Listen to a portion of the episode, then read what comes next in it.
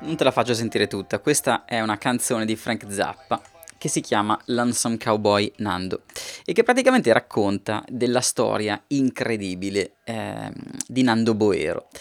E tanti anni fa Pasquale Cacchio, che è un professore eh, che io non conoscevo, eh, mi ha mandato un libricino che sostanzialmente mi ha cambiato la vita e dal quale è tratto il racconto di Fernando Boero.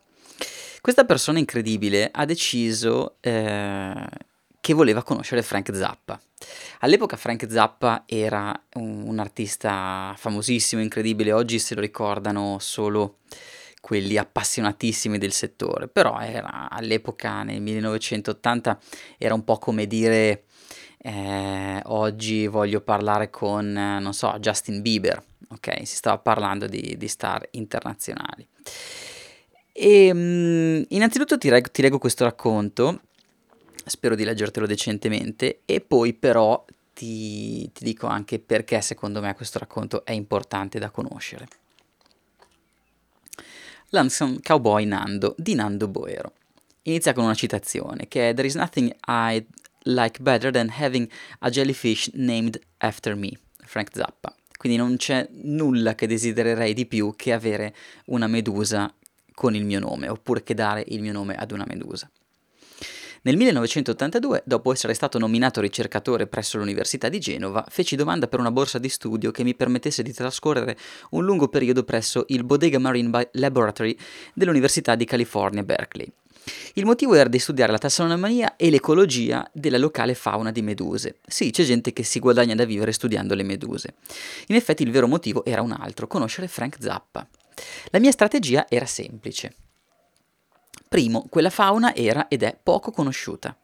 Secondo, sicuramente avrei trovato delle specie nuove. Terzo, trovandole avrei dovuto dar loro un nome. Quarto, l'avrei dedicata a Frank Zappa. Quinto, gliel'avrei comunicato. Sesto, mi avrebbe invitato per una visita.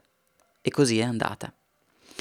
Nel febbraio 1983 andai in California per un periodo di sette mesi. Bodega Bay è un bellissimo posto, 70 km a nord di San Francisco. Hitchcock lo scelse per girare gli uccelli e la fauna è veramente ricca. Trovai molte specie nuove per la scienza e un bel giorno mi decisi di scrivere a Frank Zappa, comunicandogli che mi sarebbe piaciuto dedicargliene una. Dopo qualche settimana ricevetti una lettera da Gail Zappa, sua moglie, che diceva Frank has asked me to reply to your letter of June 10th. He says there is nothing I'd uh, better than to have a jellyfish named after him. At present, it appears that Frank will be in Los Angeles in July, and we look forward to seeing you and your drawings. Così presi il mio macchinone, scusate il mio inglese precario, ehm, questa è una nota di Simone, non certo del, dell'autore, e andai a Los Angeles. Arrivato lì telefonai al numero comunicatomi e mi fu dato l'indirizzo di casa Zappa, una villa in stile pseudo-tirolese in cima a Laurel Canyon. Gail mi fece entrare e mi fece accomodare nello studio di registrazione. Dopo qualche minuto arriva Frank con una tuta grigia sformata nelle ginocchia, una Winston in bocca e un tazzone di caffè in mano. Ci salutiamo, gli faccio vedere i disegni delle mie meduse, lui ne sceglie una, quella che sarebbe diventata la Filella zappai. Parliamo un po' di biologia marina, poi mi chiede se sono interessato al suo lavoro. Beh, un po', fu la mia risposta. Mi fece visitare lo studio, la cantina con tutti i nastri, il nuovo computer per elaborare i suoni campionati. Oggi deve venire Chad Walkerman per incidere la batteria su una nuova versione di The Torture Never Stops. Ti interesserebbe vedere come facciamo? Per oggi non ho impegni, fu la mia risposta. Posso anche restare se non disturbo. Arriva Chad e va nello studio. Ascolta la musica in cuffia, poi ci suona sopra. Frank nella sala di controllo lo interrompe con un continuo e gli dice passo passo cosa deve mettere nella sua parte e lui lo fa. Nel frattempo si scambiano battute, si fanno pause per raccontare storielle, si discutono i possibili miglioramenti del pezzo. Si ride molto, ma il lavoro procede. Viene l'ora di cena e Gail ci prepara da mangiare. Frank lava, eh, leva tavola. Poi mi fa vedere i disegni di un pittore un po' matto che dipinge cani vestiti. Penso che lo userò per qualche copertina, mi piacciono. Vien tardi, a un certo punto mi chiede se ho un posto dove andare a dormire. Veramente no. Allora puoi restare qui da noi. Grazie, accetto. La sera mi proietta Uncle Meet sul videoregistratore e se ne va a lavorare al computer. Ogni tanto me lo ritrovo alle spalle che guarda il nastro da dietro il divano dove sono accomodato e mi spiega i particolari tecnici. Poi ci mettiamo a parlare di politica, di religione e di scienza. La mattina dopo ci svegliamo sul tardi e già a colazione mi porta uno stampato del copione di un balletto rappresentato nel febbraio precedente. La musica è quella di Mo and Verb Vacation, copione mai pubblicato, credo. Io cercavo di comportarmi nel modo più naturale possibile mentre accadeva tutto questo, ma ogni tanto mi fermavo a pensare. Sono a casa di Zappa, uno dei geni di questo secolo, e lui si comporta come un vecchio amico, mi chiede giudizi sulla sua musica, ci scambiamo opinioni, è interessato a quello che dico. Ancora oggi mi sembra incredibile. Dopo pochi minuti avevo l'impressione che casa Zappa fosse casa mia. Moon mi fa visitare la sua stanza. Diva mi viene sulle ginocchia, con gran sorpresa di Gail, perché Diva è molto introversa. Dweezil va avanti e indietro con la chitarra in mano. Lo mando a lezione da Van Allen, dice papà. Ahmet guarda la televisione. Ma è tempo di andare. Mi aspetta un lungo viaggio in Messico a vedere le balene e così lascio casa Zappa. Torna quando vuoi, mi dicono in coro Frank e Gail, salutandomi sulla porta di casa.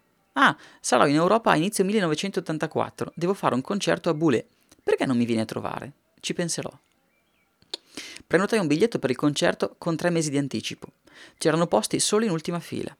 A Parigi andai a incontrare Frank nel suo albergo. C'era anche Tanino Liberatore. E Frank ci raccontò delle difficoltà di esecuzione incontrate con l'orchestra di Boulé. Se questi tipi non riescono a suonare la mia musica, nessun essere vivente ci può riuscire, meglio il computer. E infatti da quel momento Frank usò il computer sempre più frequentemente, anche se diceva spesso che i suoi musicisti rock ne sapevano di più di quelli classici, ma l'ensemble modern gli fece cambiare idea. Mi fece avere due biglietti gratis in terza fila centrale. Poi, fuori, c'era una folla di persone che cercava disperatamente dei biglietti. Cercai una coppia, dall'aria simpatica a cui regalare i miei biglietti di ultima fila. Ricordo ancora l'espressione sui loro volti. Rividi Frank diverse volte, a casa sua e in Europa durante i vari tour e ogni volta che lo andavo a trovare al soundcheck mi salutava dal palco riconoscendomi a distanza e si ricordava anche il mio nome. Ciao Nando! urlò nel microfono durante il soundcheck a Torino. In quell'occasione non volle nessuno nel Palasport, era il 3 giugno 1988. Chiese a tutti di uscire e quando il servizio d'ordine arrivò vicino a me, disse nel microfono: No, loro possono restare. E The Best Band You Never Heard in Your Life sono a quasi due ore solo per me e per Simona, mia moglie. Pubblicare un articolo scientifico richiede molto tempo e il lavoro uscì nel 1987 su una buona rivista, il Journal of Natural History. Mandai il reprint a Frank insieme con un disegno originale. Rividi poi quel disegno incorniciato appeso al muro del suo studio vicino al computer ehm, dove lavorava per intere giornate. Vicino c'era una foto di Gail e dei ragazzi. Evidentemente la cosa gli aveva fatto veramente piacere. L'ultimo concerto rock di Frank Zappa ebbe luogo a Genova il 9 giugno 1988 e io sono di Genova. Ovviamente andai al concerto. Dopo pochi minuti la musica di Lonesome Cowboy Burt eh, Frank però cominciò a cantare My name is Nando, I am a marine biologist, my, but my friends say they call me Do. Era una canzone su di me e sulla medusa. E il corretto faceva nan nan nan du du du, mimando il suono delle bolle d'acqua. Tutto il concerto continuò su quel tono. Ogni tanto Nando rispuntava fuori nel coro, veniva inserito in altre canzoni. Alla fine di una versione di Torture Never Stops, la musica si fermò e Frank scandì Nando, you amazing little marine biologist. Mi tremavano le gambe. Rividi Frank il giorno dopo, all'hotel splendido di Portofino. Ridacchiava sotto i baffi. Allora ti è piaciuto il Jellyfish Concert? Poi ci mettemmo a parlare dei suoi impegni politici, di Havel, della sua nuova agenzia, la Why Not. Mi disse che aveva sciolto la band, che i ragazzi litigavano sempre e che Moon voleva sposarsi con una sorta di prete, il colmo. Lo rividi a casa sua nell'89, stava lavorando a You Can't Do That on Stage Anymore.